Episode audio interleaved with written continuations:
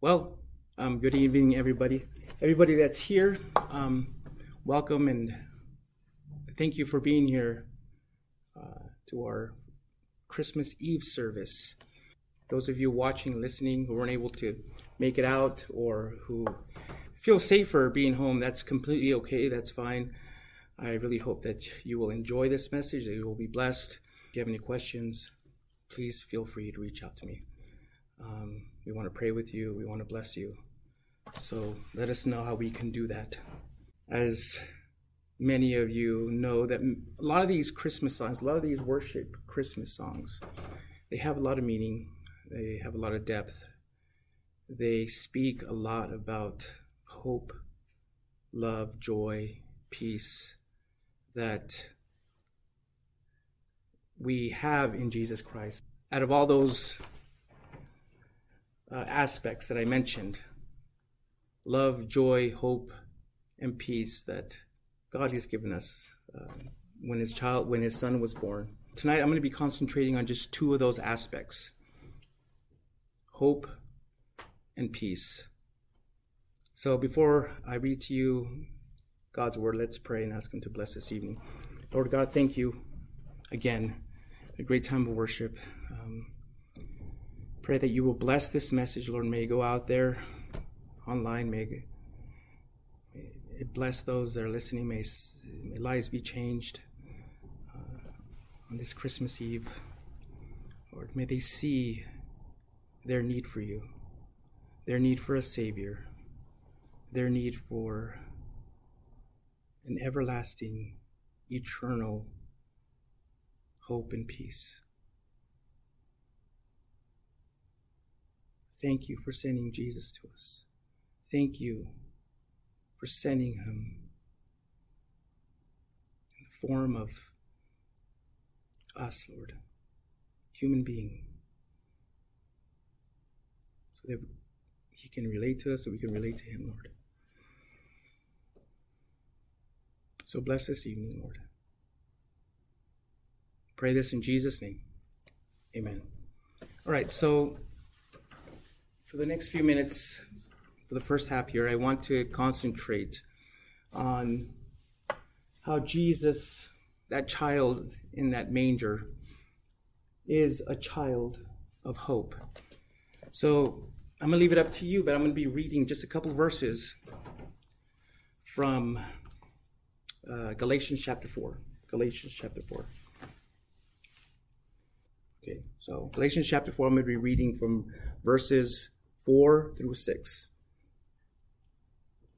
And the Word of God says, When the time came to completion, God sent his Son, born of a woman, born under the law, to redeem those under the law, so that we might receive adoption as sons. And because you are sons, God sent the Spirit of His Son into our hearts, crying, Abba, Father. As I mentioned, tomorrow morning, millions of Americans will be celebrating Christmas. For many of them, though, the focus of this season means nothing more than parties, gifts, decorations, and time off of work. But for Christians, for born again believers, however, this time of year is a happy reminder of the hope we have because of Jesus Christ. Dietrich Bonhoeffer said this, and then, just when everything is bearing down on us to such an extent that we can scarcely withstand it, the Christmas message comes to tell us that all our ideas, all our ideas are wrong and that what we take to be evil and dark is really good and light because it comes from God. Our eyes are at fault. That is all. God is in the manger, wealth in poverty, light in darkness, succor, succor in abandonment. No evil can befall us. Whatever man may do to us, they cannot but they cannot but serve the God who is secretly revealed as love and rules the world and our lives. Unquote. Christ means hope. To the person out of work, to the struggling single mother, to the dying believer. Even if the various difficulties and disappointments you've been through this year has pushed you to your limits, if you feel like you're barely crawling to the end of this year, to the finish line, to the end of this year, you know that because you have Jesus, there is hope.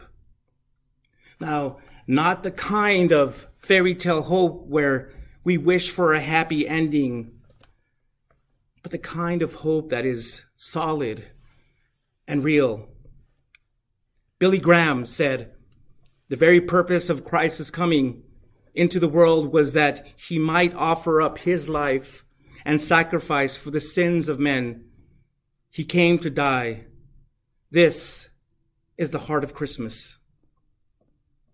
Now, the Lexham Bible Dictionary defines hope as the confidence that by integrating God's redemptive acts in the past with trusting human experiences in the present, the faithful will experience the fullness of God's goodness, both in the present and in the future. In Romans chapter 8, verses 23 to 25, Paul described what our hope is and what it accomplishes we groan within ourselves, eagerly, eagerly waiting for adoption, the redemption of our bodies. Now, in this hope, we are saved. But hope that is seen is not hope, because who hopes for what he sees? Now, if we hope for what we do see, now, if we hope for what we do not see, we eagerly wait for it with patience. Now, in the main passage we read from in Galatians chapter 4, Paul elaborates further on this hope that we have. The expression, the time came to completion, refers to that time when the world was providentially ready for the birth of the Savior. Historians tell us that at the time, at that time, the Roman world was in great expectation, waiting for a deliverer, waiting for Jesus to be born, for the Messiah. You see, the old religions were dying. The old prophecies were empty and powerless to change men's lives.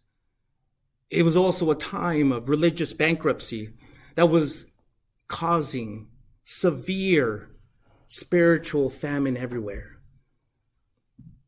God, however, was preparing the world for the arrival of his son. And roughly 2,000 years ago, the wait was over. So you see, Christ's birth at Bethlehem, in Bethlehem, wasn't an accident. It was divine. It was a divine appointment. God sent his son out of heaven and to earth on a mission. Yet the child that was born, whose birth we're celebrating, wasn't only God's son, but he was also born like you and me, born of a woman. And then as, and as an Israelite, he was born under the law in order that he might magnify it in his life and bear its curse in his death.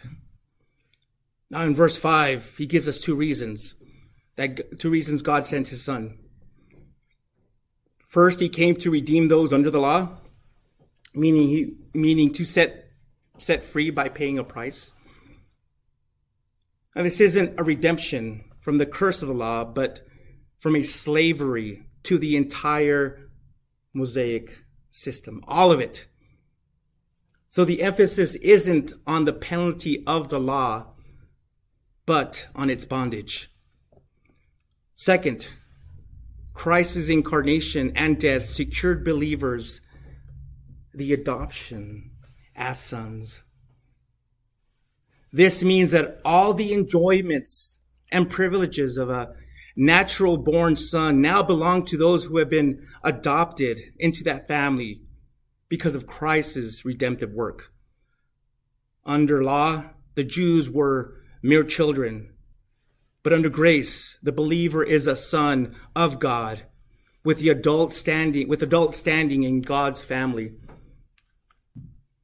Now, I want you to keep in mind, if you're a Christian, you receive the adoption as sons and daughters. Let me add that too. You don't recover it. In this sense, this means that you gain something in Jesus that is greater than what Adam ever had. You see, Adam was never adopted as a son of God in the way believers are. So what, so we are mistaken when we think of redemption as merely restoration of what was lost with Adam. We are granted more in Jesus than Adam ever had. John Newton, the man who wrote the most popular, famous hymn in America, Amazing Grace, knew how to remember this. He was an only child whose mother died when he was only seven years old. He became a sailor and went out to sea at 11 years old. As he grew up, he became the captain of a slave ship and had an active hand in the horrible degradation and inhumanity of the slave trade. But when he was 23, on March 10th, 1748, when his ship was in imminent danger of sinking off the coast of Newfoundland, he cried out to God for mercy, and he found it. He never forgot how amazing it was that God had received him, as bad as he was. To keep it fresh in his memory, he fastened across the wall over the fireplace mantel of his study the words of Deuteronomy chapter 15, verse 15. Remember that you were a slave in the land of Egypt, and the Lord your God redeemed you. If you keep this fresh in your mind, if you keep who you once were fresh on your mind and what you are now in Jesus, you will do well. Paul then goes on, to say that God the Father not only sent his Son, he also sent the Spirit of his Son. Thus, the full Trinity is involved in the work of salvation. The Holy Spirit is a gift of God to every believer who has been redeemed and has become a son or daughter. This ought to tell you that when you've made Jesus your Lord and Savior, then as a son or daughter, his spirit is in you. Now, how do we know this? Well, we're told in Romans chapter 8, verse 16. The Spirit Himself testifies together with our spirit that we are God's children. So your spirit and his spirit testifies. They just know, yeah, we're God's children. There's no doubt about it. Furthermore, he's present within each believer's heart to give evidence of one's position in God's family. It's his spirit that moves the believer to pray to God addressing him as Abba Father. Now, the word Abba is the Aramaic, Aramaic word for father. However, the way it's expressed here is very informal. It's an it's informal in, in, in the way that's used by small children. That is pretty. It's almost the same or similar to the word we use, daddy. This word also indicates intimacy and trust, as opposed to the formalism of legalism. Thus, we have access to the same intimacy with God that God's Son, Jesus Christ, had. We get a glimpse of that intimacy that Jesus had with God the Father in Mark chapter 14, verse 36. When our Lord said, Abba, Father, all things are possible for you. So, ladies and gentlemen, what does this tell us? Tells us what does this tell us about hope? Hope has to do with trust and confidence. It's the resting, it's resting, it's the resting of the human heart on God with a, with full trust that he will care for us and our salvation and will give us the happiness he promised. It's an eager expectation and anticipation of what is sure to come. An active faith, an active faith infused waiting for God to fulfill that which he started by the power of the Holy Spirit. Hope is trust. Hope is joy. Hope is peace. Hope gives us courage and strength. As we wrap 20, the year 2020 up, many of us have felt hopeless and fearful. We have all lived through a pandemic, riots, stock, stock market crashes, wildfires, ice storms, job losses, and a still unknown presidential election. On top of that, you may have loved one who, you may have a loved one who's addicted to drugs or alcohol. You may not know where they are, wonder if they'll ever find recovery or if they'll relapse. So, as you can see, we are overwhelmed by the chaos around us. However, I also want you to try to imagine the chaos that was going around Jesus' birth 2,000 years ago in a small town in Bethlehem. It was everything but silent. It wasn't a silent night. Nevertheless, hope was found that night. Many times we put all our hope on in our spouse, child, parent, friend, coworker, and we're continually let down by them. That's you. If you've been continually let down by the people you care about the most, by one person or another, or maybe a bunch of people, then I want to encourage you to shift that hope to the hope of Christ. Cling to the hope of the birth of Jesus. Someone once said, the birth of the child Jesus in a desolate village at the margins of the Roman Empire, the fragile beginnings of our um, are the fragile beginnings of our own redemption as people of hope, we glimpse in the birth of Jesus God's yes to life and the birth of a new possibility. New life triumphing over, triumphing over death and despair in a world of pain and death.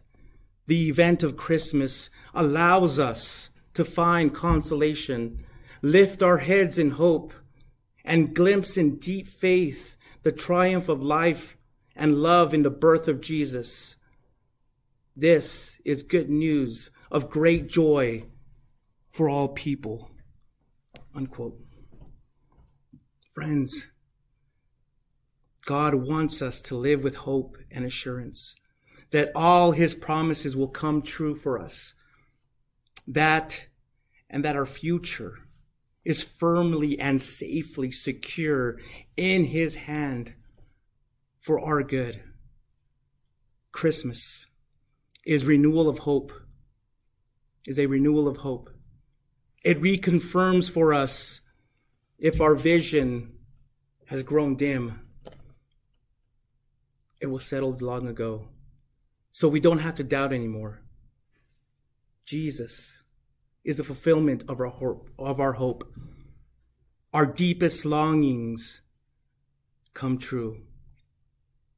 Dr. Tony Evans said, We have lasting hope through the salvation we have in Christ. Hope means that even when it looks like it's all over, it's not all over yet. That's why the Bible says we can rejoice even in our tribulations. God is working in our hand, in our, in our hard times to produce proven character and hope in us. Unquote. So now that we've seen how the baby wrapped tightly in a cloth and laid, laid in a manger offers us hope, I now want to share with you how he offers us peace. For that, I'll be in Luke chapter 2. Luke chapter 2. And again, I'll just be reading a couple of verses, or maybe it's just one verse. Luke chapter 2. Now, I did a full study on this, I think it was a year and a half ago. Find that on our website or actually on YouTube, also on SoundCloud and our um, uh, I, I uh, Apple Podcast as well. So I'll just cover a few points about that. So Luke chapter 2.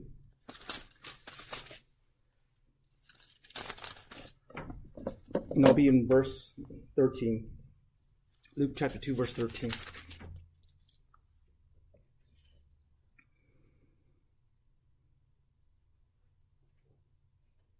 And there it says, Suddenly there was a multitude of the heavenly hosts with the angel praising God and saying, Glory to God in the highest heaven and peace on earth to the people he favors. These two verses tell us that upon the Savior's birth, our Savior's birth, an angelic chorus burst on the scene, and that the first persons to hear the good news were shepherds. Why shepherds? Why not priests and scribes?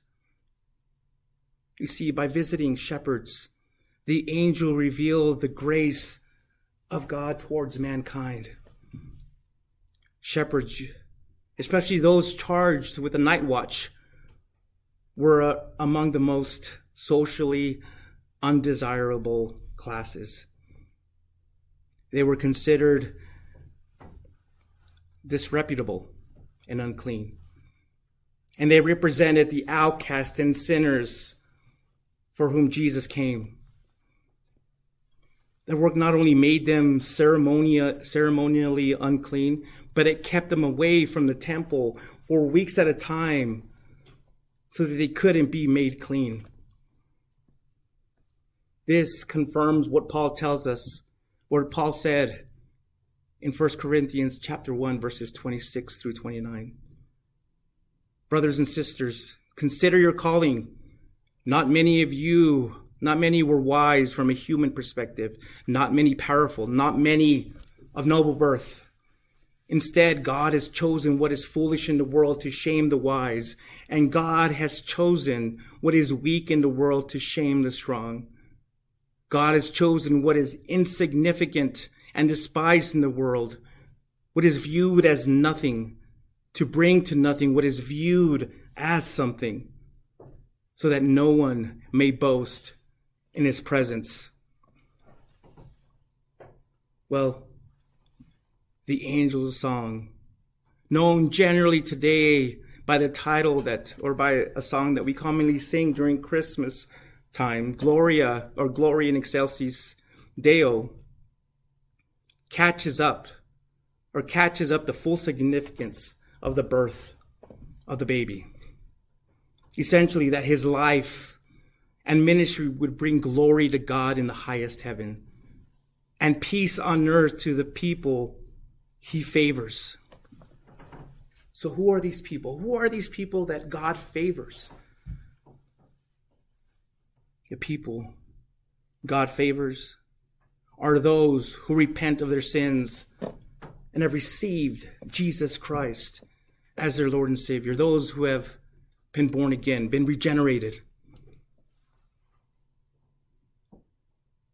Ladies and gentlemen, those that are here watching and listening, my great desire for all of you this Christmas is that you enjoy His peace.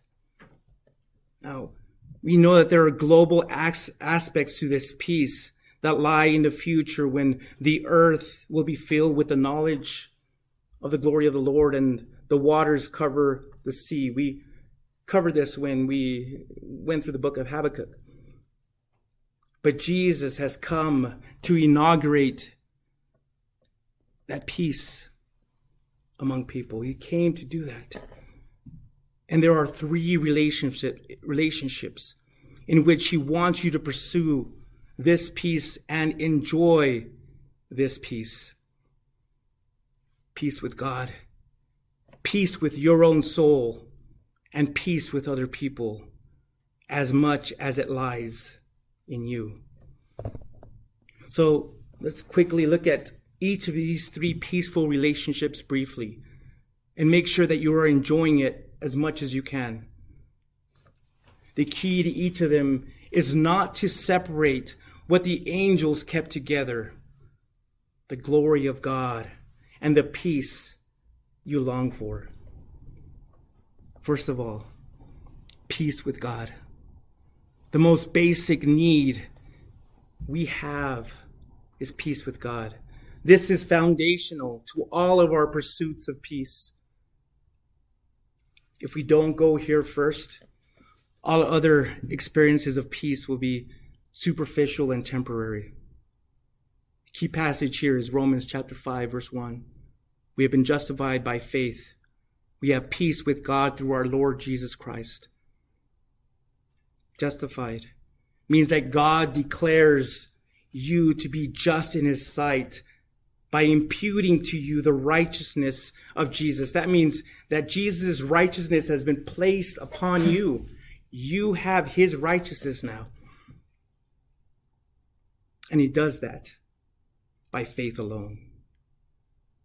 Not by works, not by tradition, not by baptism, not by church membership, not by piety, not by parentage, but by faith alone. When we believe in Jesus as our Lord and Savior, as a Savior, I'm sorry, when we believe in Jesus as a Savior and the Lord and the supreme treasure of our lives, we are united with Him, and His righteousness is counted by God as ours. We are justified by faith, and as a result, we have peace. We don't need to be afraid anymore. Second, peace with ourselves. Since we have peace with God because of being justified by faith, we can begin to grow in the enjoyment of peace with ourselves. And here I include any sense of guilt or anxiety that tends to paralyze us and makes us hopeless. Don't limit the peace of God by what your understanding can see. He gives us inexplicable peace, super rational peace. And when he does, and when it does, and when he does it, and when he does it, when he takes our anxieties, when we take our anxieties to him in prayer and trust him, we know that he will carry them for us and he will protect us. When we do this, when we come to him and trust him as our loving and almighty heavenly father to help us, his peace comes to us and it steadies us and it protects us from the disabling effects of fear and anxiety and guilt. Or do that this Christmas. Take your anxieties to God. Tell Him about it. Ask Him to help you, to protect you, to restore your peace. And then use, and then to use you to make peace. So here we come to the third. God wants us to pursue peace with others. This one we have least control over. So we need to say it carefully when Paul, we need to say it carefully the way Paul does in Romans chapter 12, verse 18, where he says, if possible, as far as it depends on you, live at peace with everyone. For many of you, when you get together with family for Christmas, there will be some awkward and painful relationships. And you may know what I'm talking about or who I'm talking about. Some of the pain is very old, and some of it is new. In some relationships, you know what you have to do no matter how hard it is. And in some of them, you are baffled and don't know what the path of peace calls for.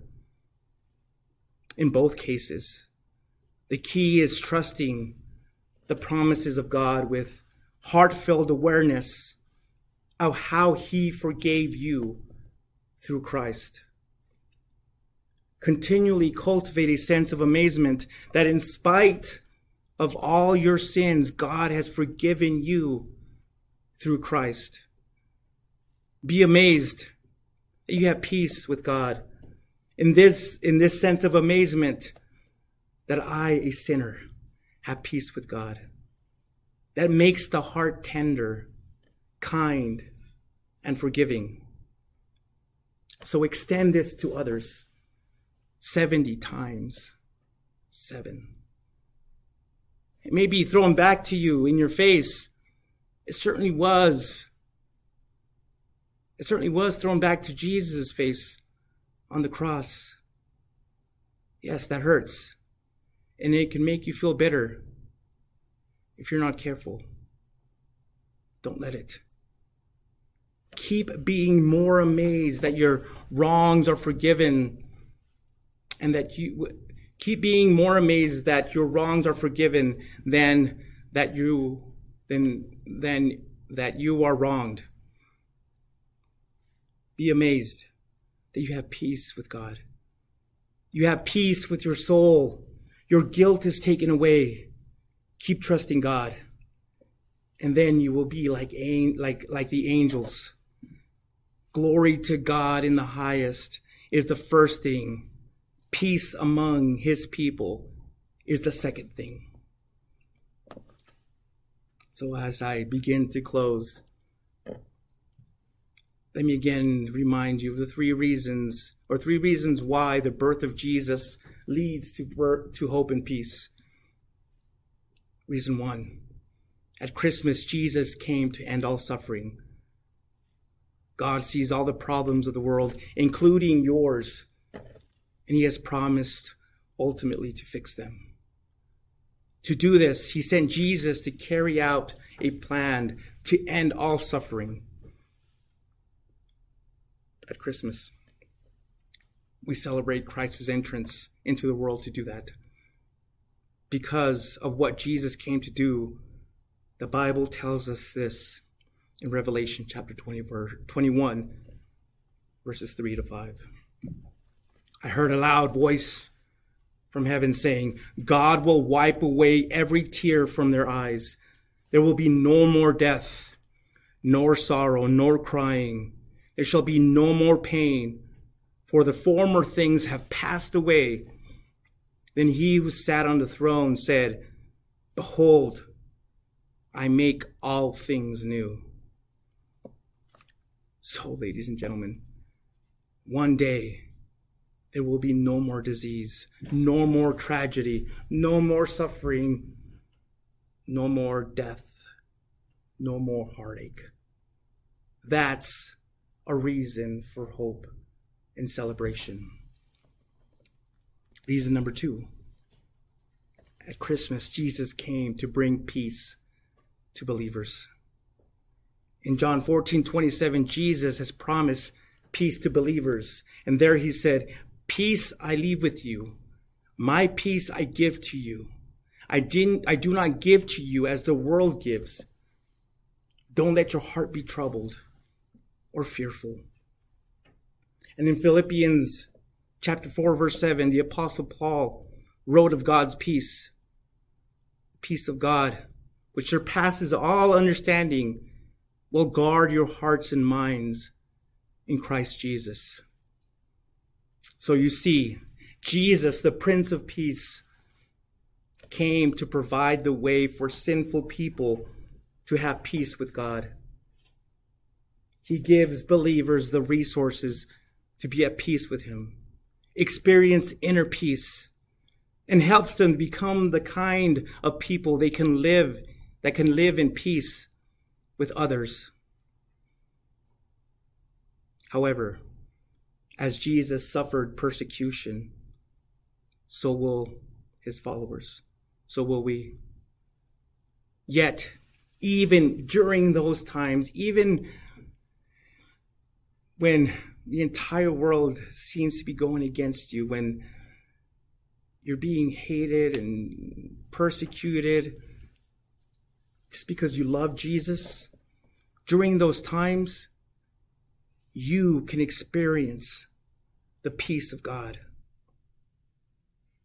That child in that manger came to bring us peace. Reason number three. At Christmas, the child of hope and peace now makes his gift of hope and peace available to you just as Christmas, just as a Christmas present only becomes yours when you receive it, when you actually say, Thank you, I'll take that gift. The gifts of forgiveness and a new life in Christ Jesus only become yours if you receive Him by faith.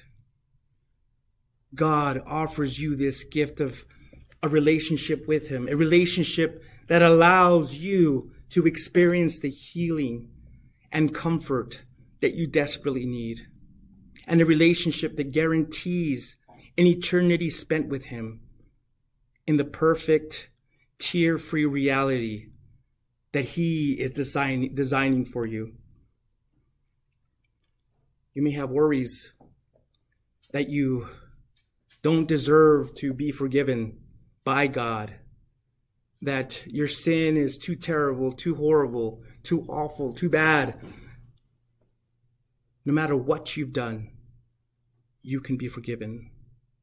His love goes beyond anything you've ever experienced. He loves you without conditions. And if you enter into relationship with him, he accepts you because of what Christ did for you not because of anything you've done or will ever do.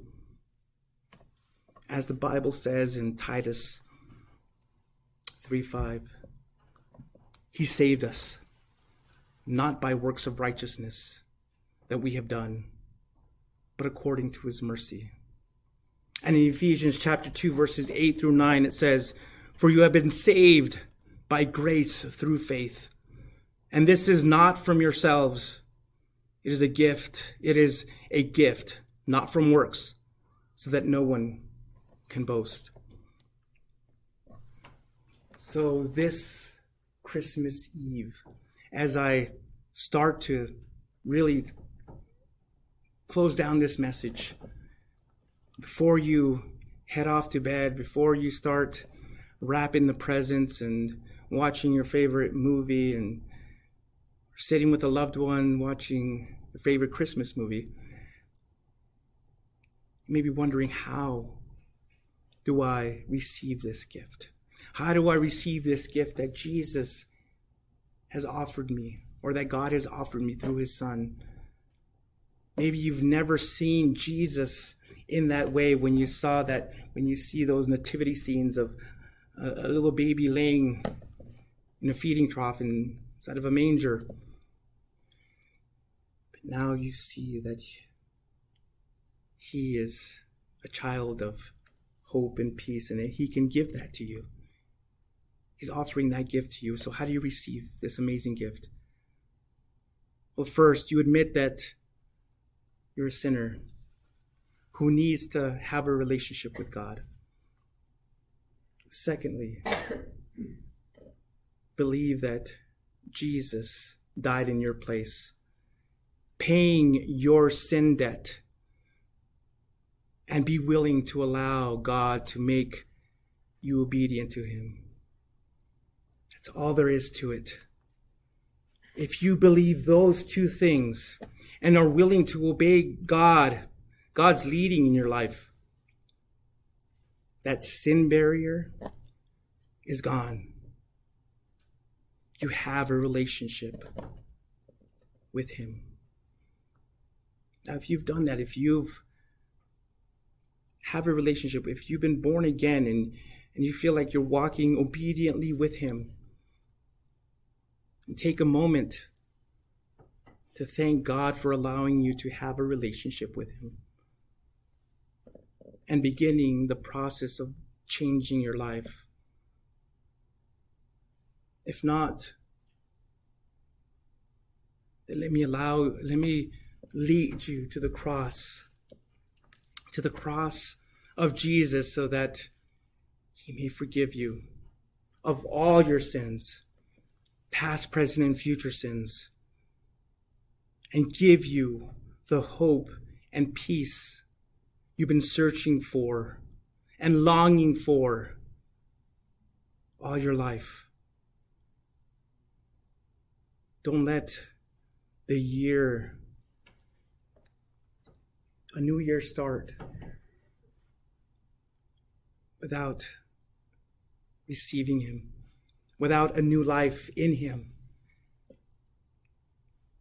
You receive Him when He comes to live within you.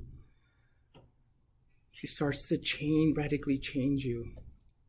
And as you walk in obedience, as you listen and pray and read His Word and study and, yes, come to church, fellowship with believers, your life begins to change. Your perspective changes. You're no longer longing for the things of the world. All you want is the things of God, and you want to serve your fellow believer. You want to love others. You no longer live in fear.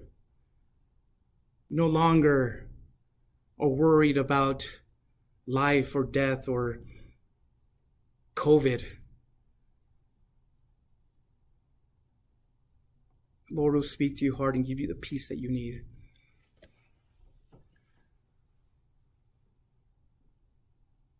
And all that because of Jesus, because God sent his son. That Christmas night 2,000 years ago. So if you're ready, if you're watching, listening, and you're ready to surrender your life to Jesus Christ this Christmas Eve, I want you to close your eyes and bow your head. And even if you're listening to this and through some headphones and you're with a group of people, find a, a quiet, solitary place and just, you can get on, on your knees and pray this with the bottom of your heart. Lord Jesus, I know that I'm a sinner, and I ask for your forgiveness. I believe that you died for my sins and rose from the dead. I now turn from my sins and confess you as my personal Lord and Savior. Thank you for saving me. I now ask you that you fill me with your Holy Spirit so that He may help guide me in my new born again life. In your name, amen. If you prayed that, reach out to us. We want to hear all about it and help you on your next steps, new steps as a Christian. If you need a Bible, we'll send one to you. If you need a, if you're out of town or different state, different country, call us, reach out to us. We'll help you find a church wherever you may be. If you're in town, and I want you to, here in El Paso, I want to invite you to come check out our church here in Northeast El Paso. Sit, you know, here for a few weeks. We're not going to ask anything of you. We're just going to welcome you and maybe give you a smile and just tell you that you're loved, make you feel loved. So, again, if you're here in town, we invite you to. We actually, like I said, we're going to have service, Sunday service, in a few days. So maybe you can come check us out then. Thank you for joining us this Christmas Eve. I know that many of you have probably have a lot left to do. And I hope that you get it all accomplished, but during that time, think about these things that were mentioned. Think about the hope and peace we have in, you have in Christ. Hold on to it. I hope that you will enjoy uh, tomorrow with your family, and uh, we hope to see you soon here at Fresh Vision Church. Goodbye and farewell.